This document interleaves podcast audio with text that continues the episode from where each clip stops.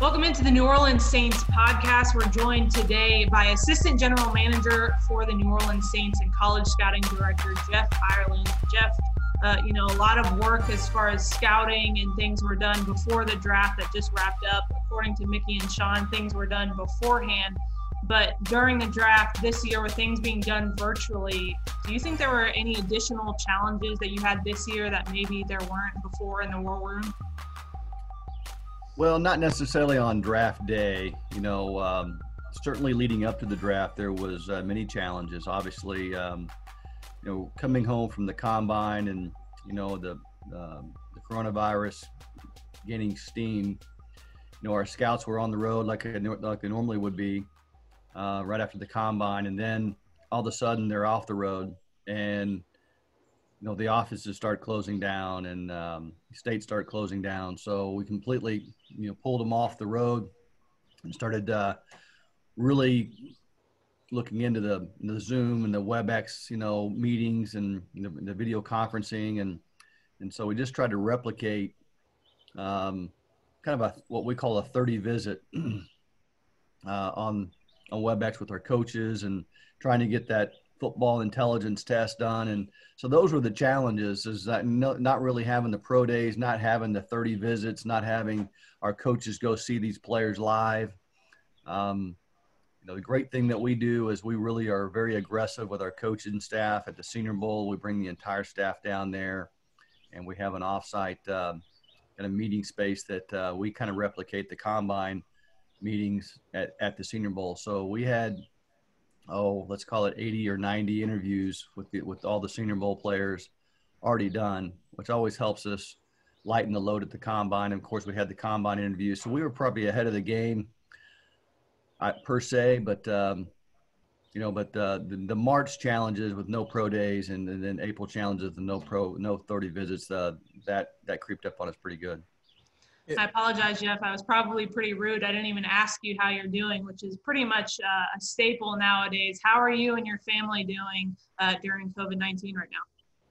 We are great. My family's been up in North Carolina for about 6 weeks. So they've been isolated. I think there's 2 COVID test positives in the entire county.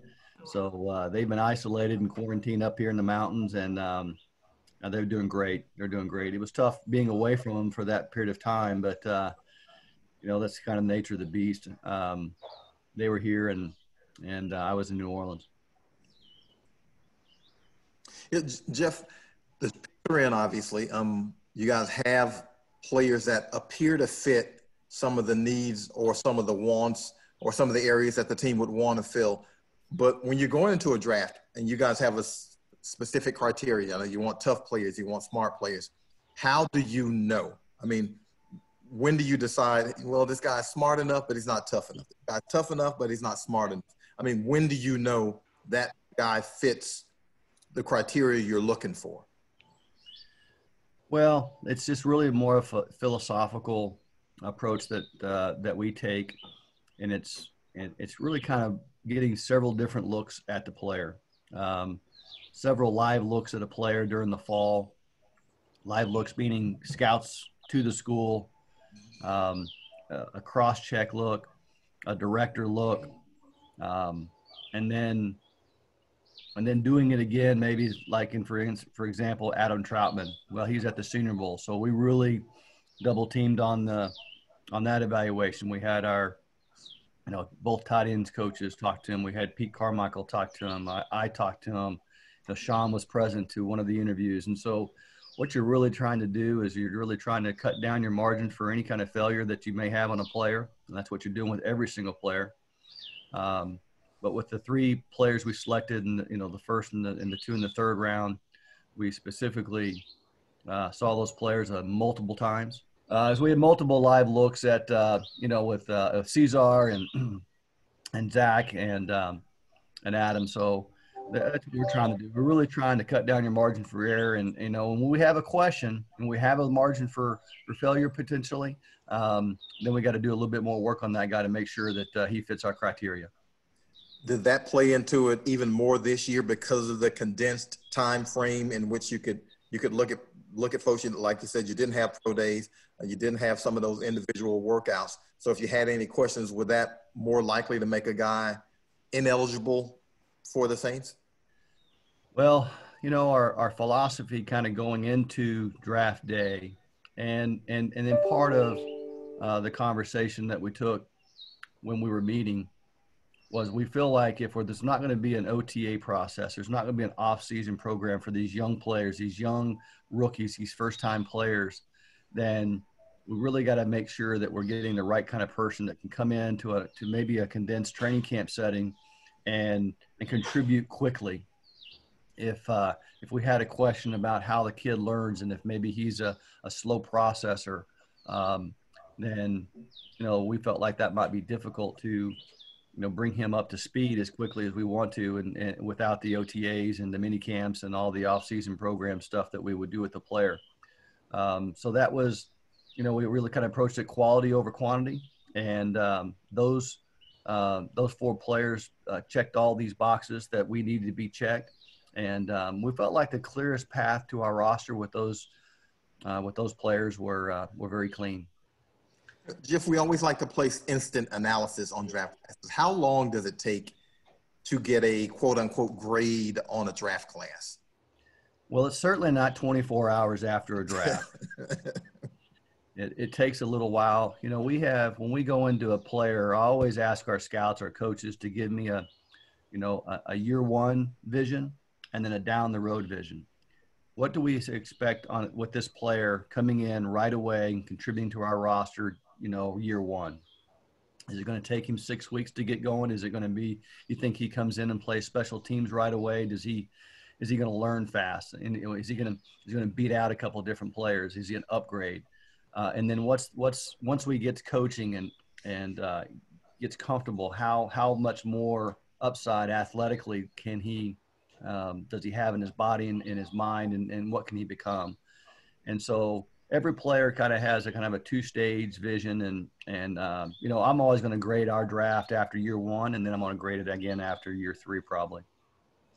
You know, since we've gone online, it's really been exhausting trying to teach JD everything that goes into the online process and trying to school him on everything that goes into that. But I have to imagine that with these new draft picks, there's going to be some online implementation of things that you would originally be teaching them in rookie minicamp and things like that.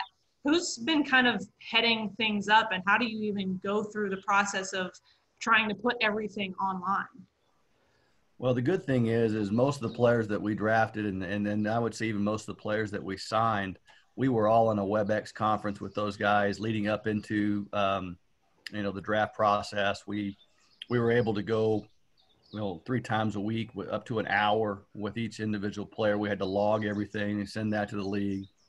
And, you know, so we were on the WebEx with or Cisco, Zoom.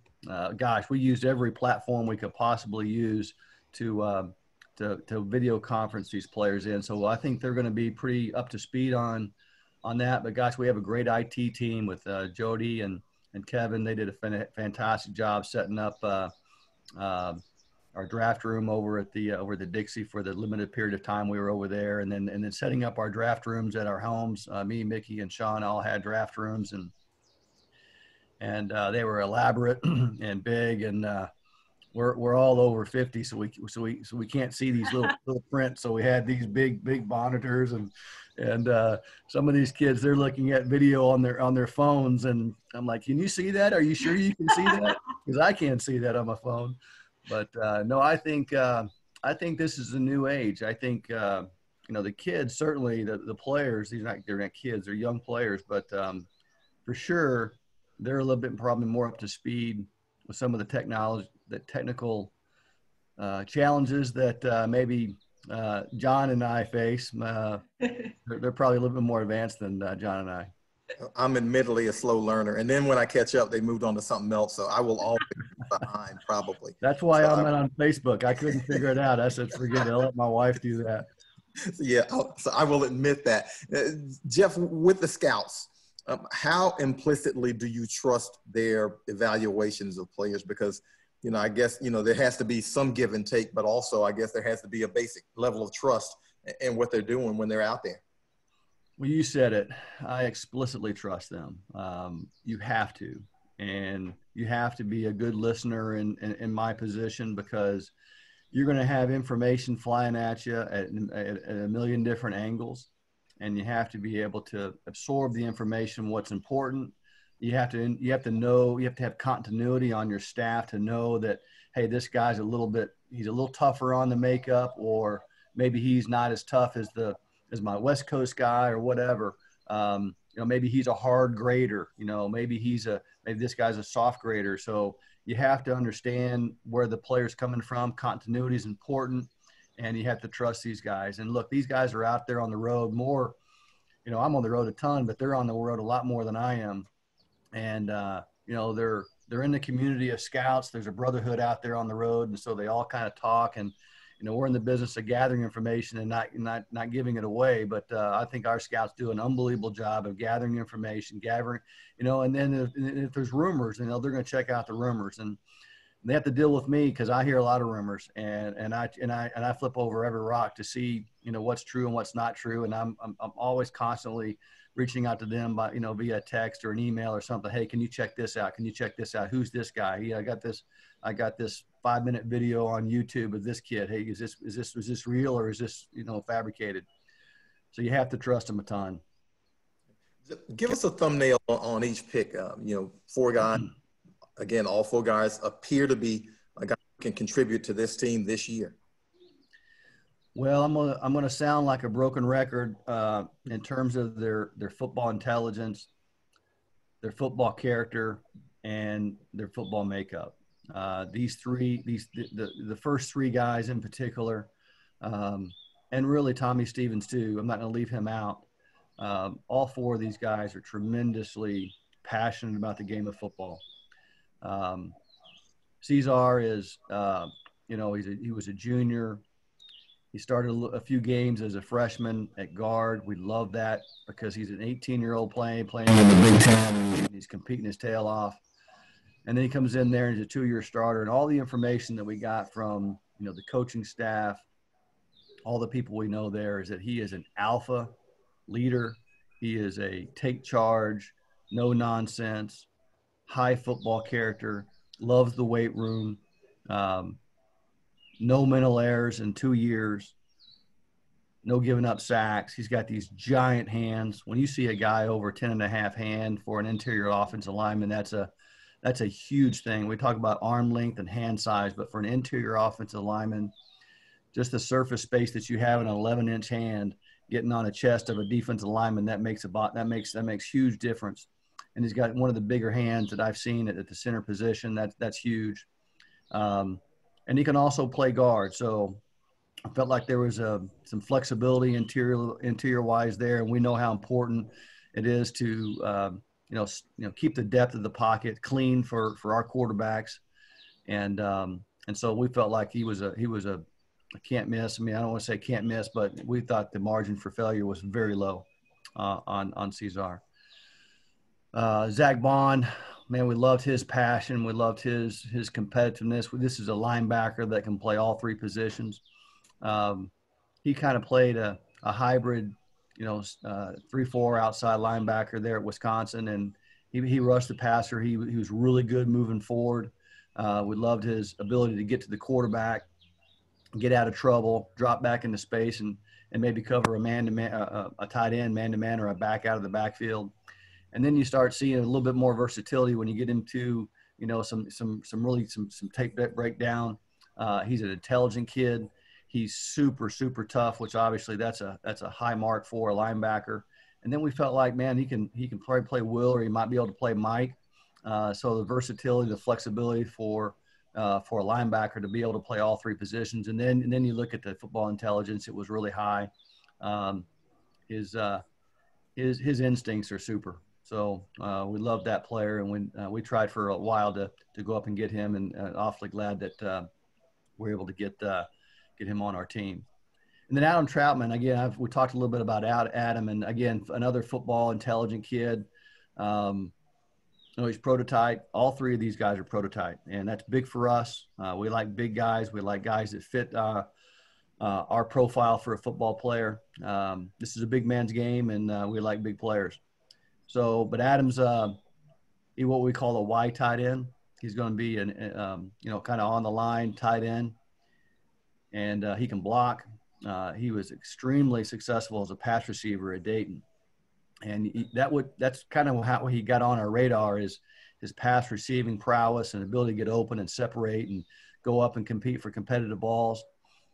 But when we really started researching him and watching him at the Senior Bowl, I think we watched every single 9-on-7 tape or play in the Senior Bowl and watching him block. And then you get a small school kid competing against big school players, and he held his own. Matter of fact, I thought he was the best tight end there in terms of the wide blocking aspect, and then you kind of look at the background.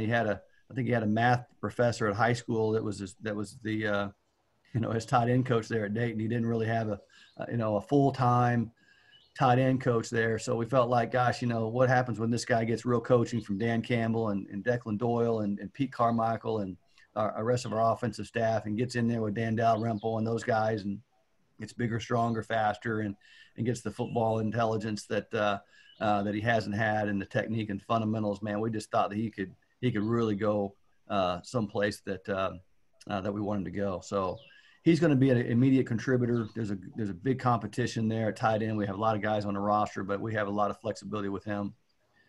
And then Tommy Stevens, man, he's an interesting athlete. We felt like we might be able to get him in the free agency process, and ended up finding out that we couldn't. There's an in-division rival that felt like they had him signed, sealed, and delivered, and the agent wasn't really talking to us, so we just decided that we just go take him from him.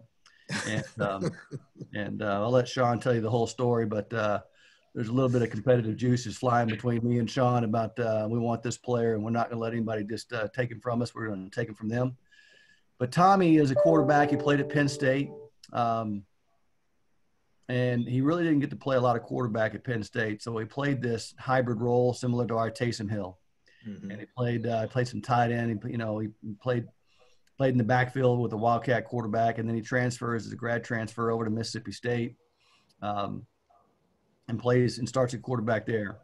And the quarterback runs that I saw him and our scouts saw were very reminiscent of Taysom. And this guy's 6'3", call it almost just a shade under 6'4", and he's 247 pounds. He runs sub 4.6, and we felt like the flexibility of this guy to play maybe multiple positions was intriguing, and felt like he fit in what we do, and felt like our coaches could develop this player into a football player, whether it's a quarterback or H-back or tight end or whatever it may be. We felt like he has a chance to really develop. Jeff, you're not green to moving up in the draft, but when you guys are sitting at 88, Mickey touched on how much effort y'all put into going to get a player like Zach, or going to get Zach specifically. But what's going through your mind when you're constantly trying to call other teams to go get this player? And then at what point do you kind of just fall back and go maybe to your backup plan? Well, we always have a backup plan. We always put 2 or 3 players into a bubble and say, hey, look, we would never trade the pick unless the player was on the clock, unless we were on the clock and he was there when we're on the clock. But when you put so much effort into that, trying to get up, and you're hoping that there's a trade partner, you don't really stop until someone says, you can't have this player until he's taken. So as long as he's on the clock, we were aggressively going after him. There is a time and place where you felt like, well, geez, maybe he's going to drop all the way to 88, and that started peaking, kind of, getting into my mind a little bit. Maybe he's there, and maybe we should wait on him. But right about that time of thinking, someone comes in with the opportunity to take him, trade. Jeff, now the team has upgraded the quarterback position. You got to have another strong room again. You got Drew Brees, obviously. You got Taysom Hill, and now Jameis Winston's added into the mix. You've been in the NFL a long time. What are his traits that make him an attractive player? Well, he's got tremendous arm talent. We know that. He's an unbelievable competitor. He can make every throw that's known to football. He's accurate, and I'm gonna repeat myself. He's an unbelievable competitor. So when you're playing against Jameis Winston, you got to be prepared for anything, because as long as you have a few weapons on the outside, on the inside, he's gonna find them. And he's always intriguing. You know, he's the #1 pick in the draft for a reason. And look, when we talked about him internally, we felt like, gosh, you know, if we could get this guy under our coaching staff, learning from Joe Lombardi, from Pete Carmichael, Sean Payton, and then him being able to watch Drew Brees about how he approaches the game, we felt like his growth would be incredible. And his humility to kind of take a step back and understand this even intrigued us more, because, gosh, you know, it takes a big man to say, hey, look, I need to learn a little bit more, and I'm going to take the opportunity to learn from some of the best. And that's not always easy for someone to do. And so that intrigued us even more about it. I know Sean's in love with the prospect, and, you know, having a strong quarterback room is the #1, it's the most important position in football. And just having someone with his experience and his arm talent and his competitiveness and he's 26 years old. he's got a lot of football left in him. So we just kind of felt like, man, this would be a good opportunity, and who knows how long Drew's going to play again. And so having someone that we can develop and groom along with Taysom was an important decision for our football team.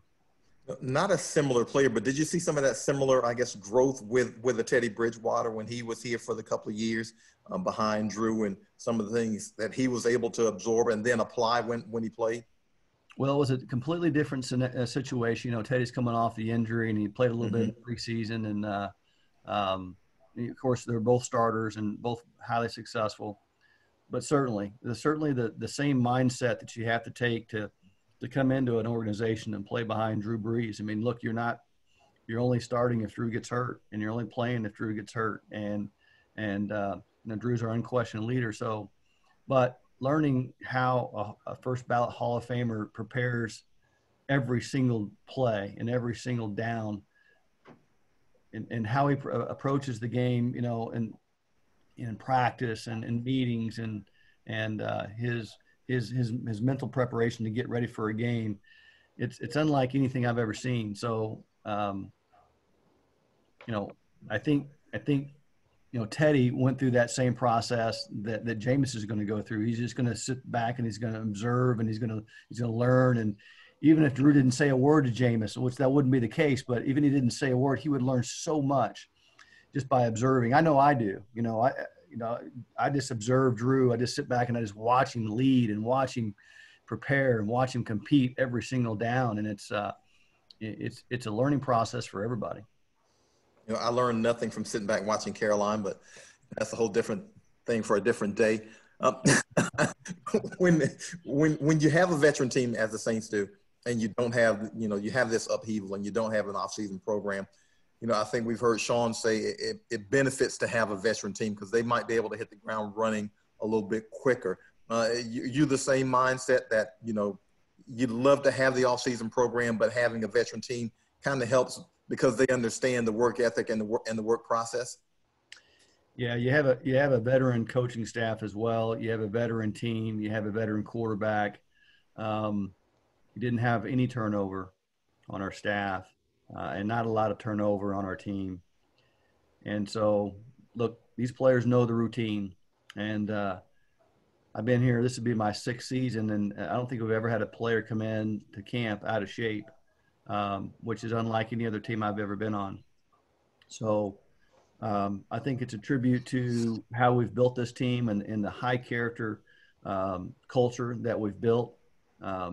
Until you're in the locker room and understand the culture of of the guys that we've brought into this football team. And it's unlike really anywhere else. And so I'm super proud of what we've accomplished and what we've built. And I absolutely believe that we'll be able to hit the ground running pretty quickly. One more thing, I forgot. I'm sorry, Caroline. I forgot to ask you about the undrafted guys, because you guys seem to have struck gold several years with the undrafted rookies.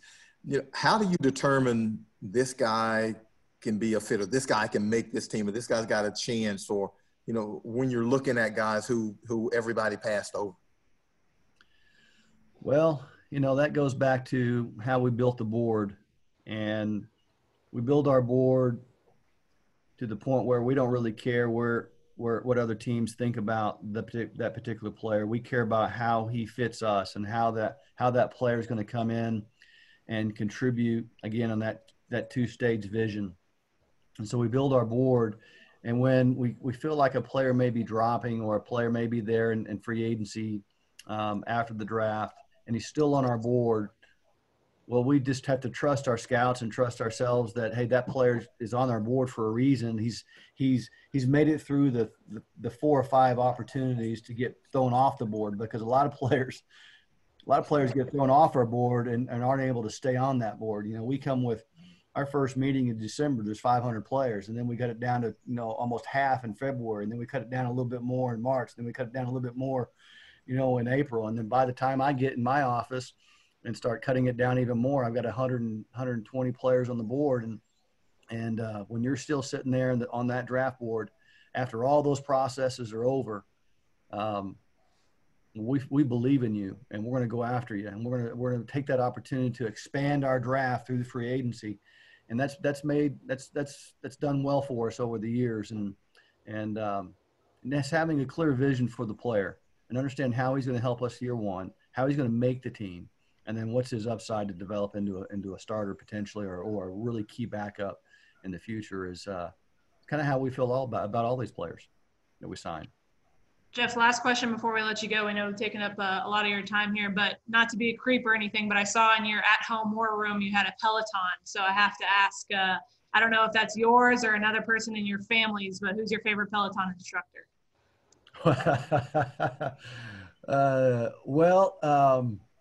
There's something about having a female scream at you that gets you motivated a little bit.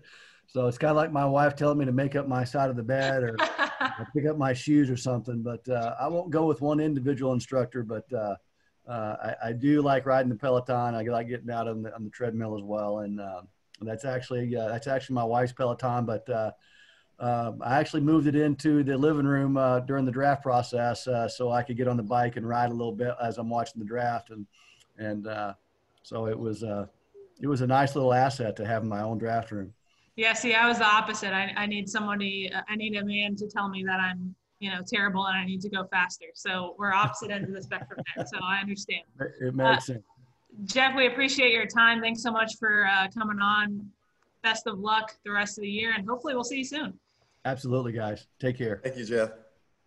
I don't know about you, but I learned a lot in that interview with Assistant General Manager and College Scouting Director Jeff Ireland. So thanks to him for coming on the show today. Let's go ahead and hear from the New Orleans Saints draft picks and their best sound bites from the draft. Cesar Ruiz gets the call from the Saints. How do you describe the emotion when that call came in? It was unbelievable. I mean, the clock was ticking down, and it was at 2 minutes. So I was just sitting back, and I saw a New Orleans area code. I just couldn't believe it. This is a blessing, man. Can you share what that conversation is like? It was basically, you know, Coach Payton on the phone just telling me, hey, you know, we're gonna make you a. I'm going to take you with this pick. And it was just, man, I can't describe it, man. It was just, it's crazy. So you said that playing center really speaks to you. Do you have any idea how you'll be used? Not sure, but, you know, I play interior offensive line, so guard, center, whatever it is, that's what I do. Yeah, it's a surreal feeling. You know, never knew what organization I was going to play for. And I'm just blessed for it to be in New Orleans. And, 24 hours ago, I was sitting in my room, just sitting here praying, and just had so much going on through my mind about where I would end up. And, all that stress is gone. And it's just an amazing feeling right now. If that's all gone, I'm with an amazing organization. Cesar, Sean Payton said he didn't draft you. He drafted you to come in and start. Did you hear him say that? And what is your reaction to that? Yeah, I heard that on Twitter when I was scrolling through everything. And it makes sense. You wouldn't take somebody this high for him to just sit back and just watch. Coach thinks very highly of me, and he believes in my abilities. And that's just when he said that, it's really just motivated me even more to know I got to come in and work hard because once I get out there, I'm gonna be on the field. Coming in and having Drew Brees as my quarterback, it's important to protect him at all costs. So that's what I'm gonna do. That's what I do, and I'm gonna keep doing what I'm doing. I'm gonna protect him, and it means a lot to have a leader like that and somebody who's been around the game for so long to be able to teach me a lot and sort of mentor me as well. And just having him around and learning from him, it's really important for me to be able to protect him and have his back. I just got off the phone with the linebacker coach, and he just said he's already imagining up different ways to put me in and get me involved. So I'm really excited for what he's got in store. Zach, did you get any good indication why you think you fell to the third round? I know they said on TV that they thought there were some medical questions. Is that something a lot of teams wanted info from you on? I mean, I really don't have any idea, and as a matter of fact, I don't really care what the reason was, but I'm just so happy to have gotten picked and filling a lifelong dream. Just from what I know, obviously I've seen they obviously use a move guy a lot, Jared Cook, and then they do have true Y's and all that on the roster. So they do it all from what I've seen on film. They use tight ends in every single way you can imagine on the field. As soon as you got picked, everybody was like Taysom 2.0. Do you think that's a fair comparison? I think Taysom brings, his own game to the table, and I bring mine. So, but again, I'm glad that I'm going to be teammates with somebody like Taysom and, the other quarterbacks in that room. I can't wait to get to work with them. And like I keep saying, it's such an unbelievable opportunity. I'm so thankful for it. Excited to welcome in those new members to the Saints family. Make sure you tune in on Friday as we host Jeff Duncan from The Athletic on the show. He'll talk a little bit about the draft, undrafted free agents, and then we'll get into a little Jazz Fest talk, hopefully. So you don't want to miss that interview with Jeff Duncan. All right, thanks to Jeff Ireland for joining us on the show today, and for John DeShazer, Caroline Gonzalez. Thanks for joining us, and we'll talk on Friday.